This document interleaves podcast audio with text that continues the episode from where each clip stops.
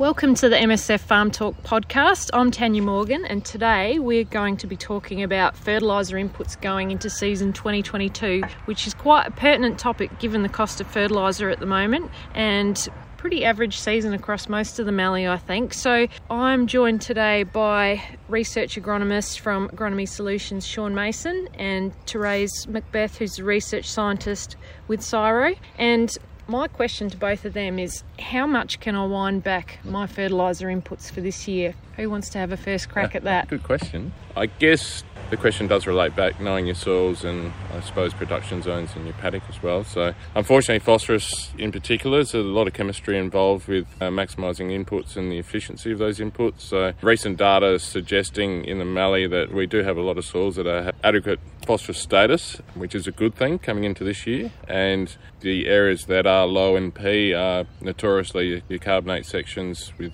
high pH, low NDVI. So we do have some data layers that we could possibly look at to identify these zones. So again, coming back to zonal representation. As far as how much we can cut back, uh, if we are at good levels, I would suggest, and the data does say that starter P is definitely still important. And when we're looking at the P rates, we're, we're generally looking at five units or maybe a little bit more. If we do reduce lower than five units of P, there is that issue of fertiliser granule distribution with seed. There will be some uh, seedlings that, that won't see that fertiliser granule, so you will start seeing some patchiness. And starter P can definitely help with early vigour and getting the crop out of the ground. Anything you want to add to that, Therese? So, I guess in the conversations I've had with growers thinking about their farm, I think it's useful to break up your farm into a, a few different production types. So, for the Mallee, generally we have those loams which tend to have higher soil test values. They're quite productive, and we don't want to wind back too much on those loams because they do give in the wet seasons. But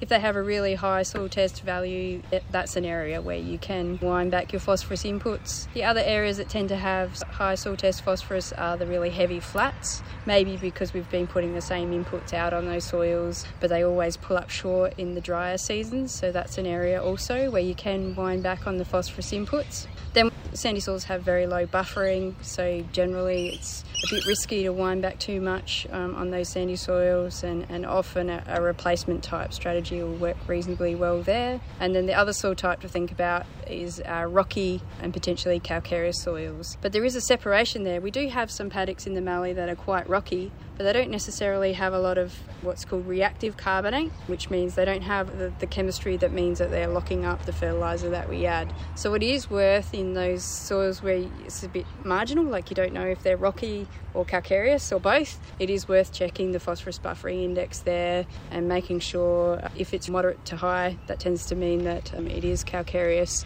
and you're going to need more than replacement for those soil types. If it comes back with a low PBI, low buffering, then that means that it, it sits in that category of the loams and the clays. So there's a few sort of key soil types there for the mallee where we can start to play around a bit. Even if you don't have full variable rate technology, I think a lot of people in the mallee are used to those different key soil types. Given that we had a pretty average season across most of the Mallee last year. How important is it going to be to soil tests going into this year? Can we look at past history? Probably biased because I'm getting people to put a soil probe in, but definitely knowing if you've got really good fertiliser and crop yield history, that really does help with that replacement versus input um, data. And as Trace mentioned, factoring in a PBI measurement will actually give you confidence of, of adequate P reserves. Verifying that with the soil probe is key, and identifying the soil tests at the lab to actually provide you a proper recommendation is key as well. Yeah, advocate that, but having good records, I think, if we don't manage to get a soil probe in before the start of the season is key, and we can start looking at data layers and, and how our paddock's performing with zonals like NDVI and, and knowing even a simple soil pH by a FIS measurement will actually characterise your soils pretty well and where there potentially might be an issue if we do cut back too much. What's the most cost effective way to get P out on a paddock? It's a really good point. I guess we aren't flush with alternative sources in the mallee. We have seen chicken litter used if we can get our hands on it, but it does really reduce with transport costs. But that's possibly an option that growers may look at. Again, it's important and P placement is really important for adequate root function and, and accessibility. So if we are broadcasting our chicken litter, we may actually not get that P source maximum benefit this year because it will be stuck to the surface and the, obviously the crop roots are growing down. So that is one issue if we're trying to tap into alternative source this year. As I alluded to, placement near the seed and potentially slightly below is adequate for maximising fertiliser use efficiency, that early access with developing roots as they grow down and chase moisture. That briefly covers phosphorus. What are we thinking in terms of nitrogen for this year? I think most people will be holding off on nitrogen a bit compared to other seasons early on. It has been a reasonably wet summer, but not so wet that we will have leached all the nitrogen, but we would also expect some carryover of nitrogen from the last growing season. I think for those areas where you're a bit unsure about what your level of carryover, making sure that you have 40 kilos of mineral N within your rooting zone to get the crop up and away and through to tillering is useful. Apart from that, I think it really depends on how your system is geared um, and to what degree you're relying on legumes and how reliant you are on meeting your target yield within your overall farm setup to dictate what your nitrogen rates would be. I think the cost benefits on nitrogen in the mallee will still be there at modest rates. You know, there still will be a, a, positive cost benefit for nitrogen inputs in systems that are low fertility, if that makes sense. Sean, what sort of trends are you seeing with nitrogen? Yeah, I, I think as Trey's alluded to, I mean that some of the uh, input versus output scenario, and there is some reasonable nitrogen banks there that we potentially get through to see how the season progresses, at least that end of tillering. So again, knowing your profile, again, soil sampling and knowing what your soil's doing, but whatever the recent application versus off-put is some levels are, pretty good to actually get them through, and we can make a decision in season if the season's looking favourably. Knowing that is, is key, and again, zones the soil's going to behave and capture that residual N differently if there's constraints present. So again, we may have vastly different profile Ns across a paddock. Treating as a whole is potentially losing money. It's going to be pretty important to know what you're dealing with going into this season. Given the fact that N might be hard to get hold of, especially early on in the season, what will be the implications if people don't have it at seeding? Is it going to be an issue? I think it's an issue where you do have the very low soil mineral Ns. Sometimes when we check our soil test Ns, they are at 15 to 25 kilos, and um, when it's really low like that, it, if you have a good season, it can be really hard to catch up because a bit of N up front is really important for getting an even crop established in a way for competing with weeds, for competing with disease and the other pressures. So that's where there'll be a crunch point is for areas with really low fertility and if we follow on with a good season.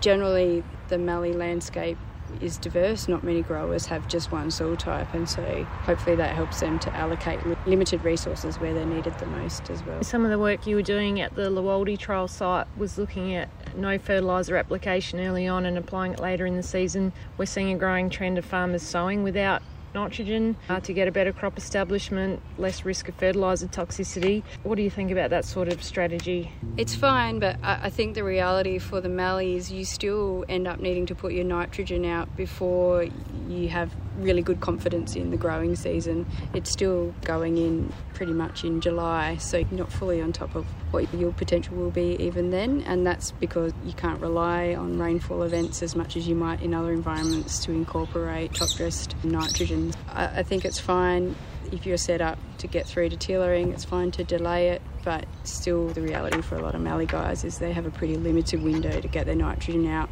and they don't necessarily have a lot of extra information to help them make that decision mm. at the mm. point when they have to make it. And going on last year's weather predictions, they're not always very accurate, so it's pretty hard to know That's what's right. going to happen. I d- I don't think that relying on the forecast is the biggest lever you can pull in terms of making the best possible decision. Last year, legume production was fairly low given the tough rainfall season. What sort of nitrogen input can we expect from a legume crop that's only had average rainfall conditions in the previous year? I think generally you only get around 25 to 40 kilos of extra mineral N at the time of sowing, but that said, we were talking about um, 40 kilos of mineral N being adequate to get a crop through to tillering without any drama, and that's enough nitrogen for one tonne crops.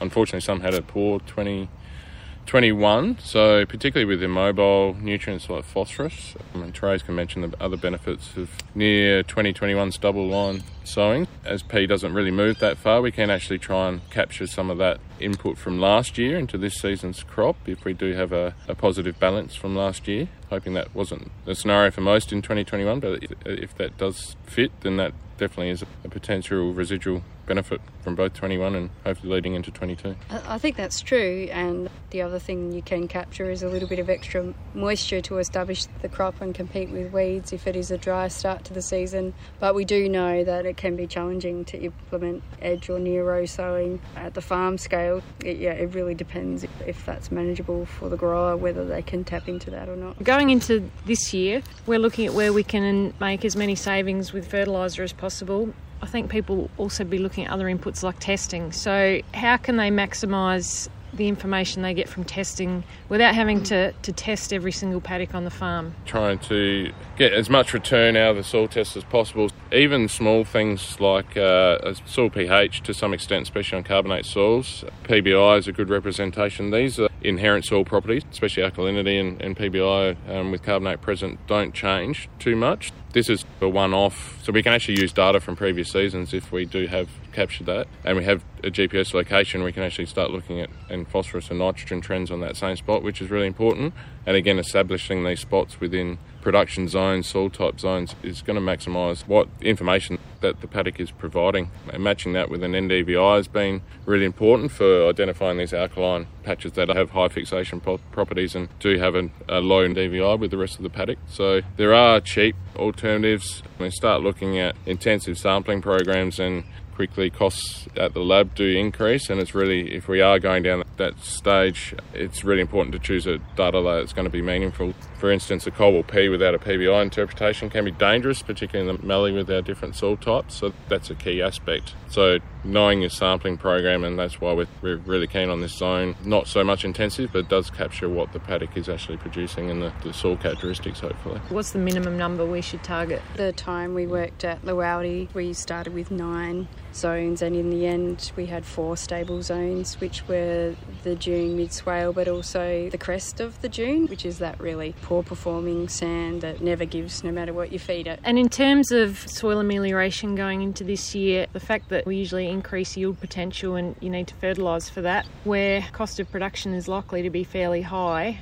where can we make savings or do we just pull back on the amount of soil amelioration that's done? I think there are some things you can do to improve the efficiency of ripping and also to better identify where you should be ripping, which we're talking about in a different session, which is relates back to the ripping costs. But in terms of the inputs around ripping up front, there might be some savings to be had because you're opening up the profile, and if you have nutrients in the profile that you haven't previously been able to access, then you may tap into them. However, that is a short term gain in terms of if you are increasing your yield potential, and we are working with sandy soils which have that poor ability to retain nutrients then that's not something we can do in the long term. In the end, we will have to replace those nutrients we exhaust with the increased yield potential. So it, it could be a short term solution, but with a longer term view, you will have to feed them in the end. Hopefully, this season is good and people can make up for it. The cost right. of fertiliser normalises a bit. Sean, you talked about soil pH and how that doesn't really change from one year to the next. We're seeing a lot more soil acidity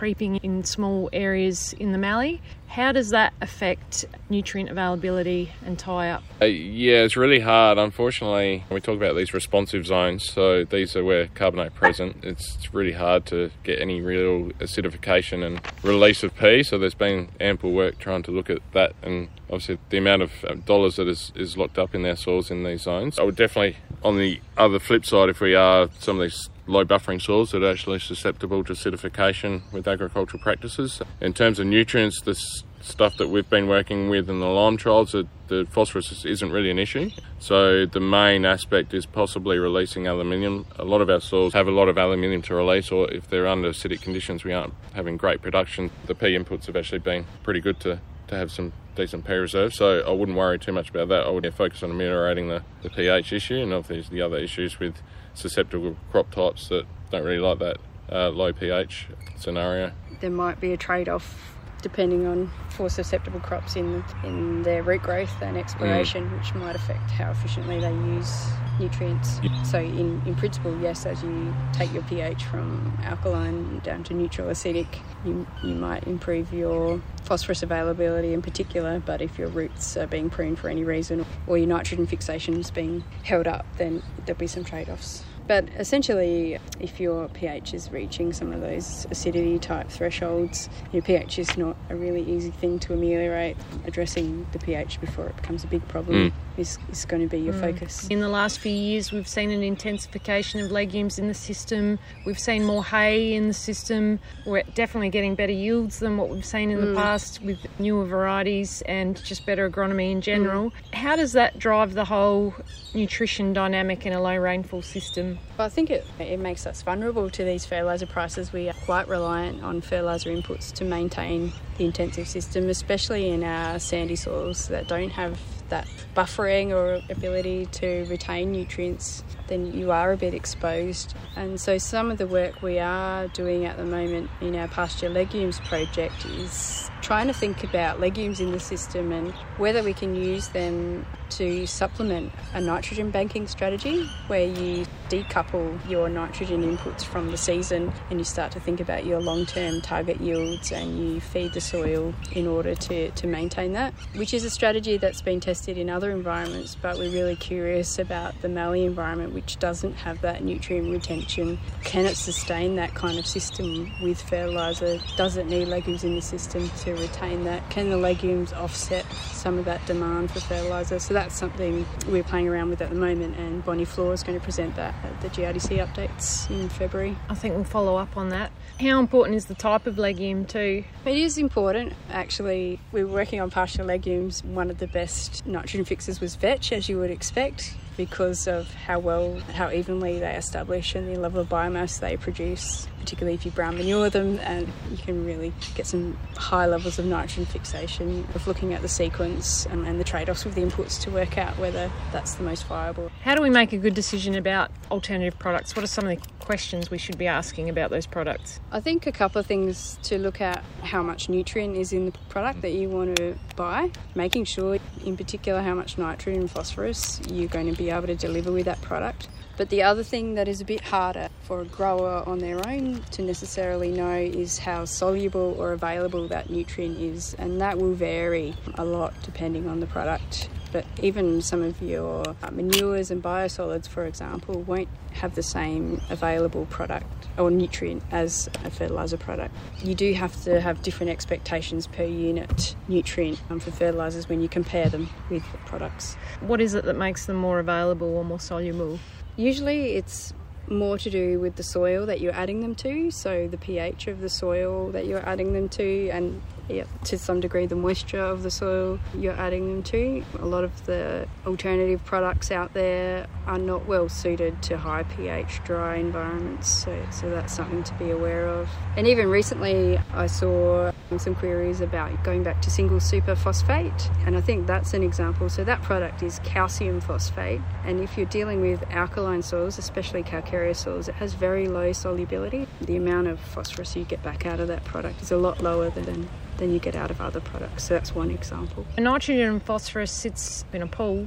What are some of the seasonal factors that will affect that availability? If the climate presents a favourable April in terms of rain, we can get in there early sowing, but the actual residual P expiration in your soil is, is greater. So there's been some recent research that actually shows the early sowing, so this is late April, very early May with adequate moisture. So a wet April is, is you can actually save on other inputs. Yeah, so it's the whole nature of the crop establishing and picking up a hell of a lot more of that residual P that we've applied in the past and be less reliant on that current P fertiliser that we've applied. So that's a potential opportunity. Hopefully it comes true, but yeah, that's some recent work. And again, that will be your responsive soil type that you'll be able to cut back on. And whereas if we go into mid-May and later May, then those those P requirements are still there because yeah. of the natural cooling and less diffusion of phosphorus. Same applies to nitrogen. So the wetter and warmer the start to the season, the more nitrogen is mineralising and the more it is also um, cycling through the crop residues, and so then there becomes less competition between the microbes and the plant early in the growing season. To finish off,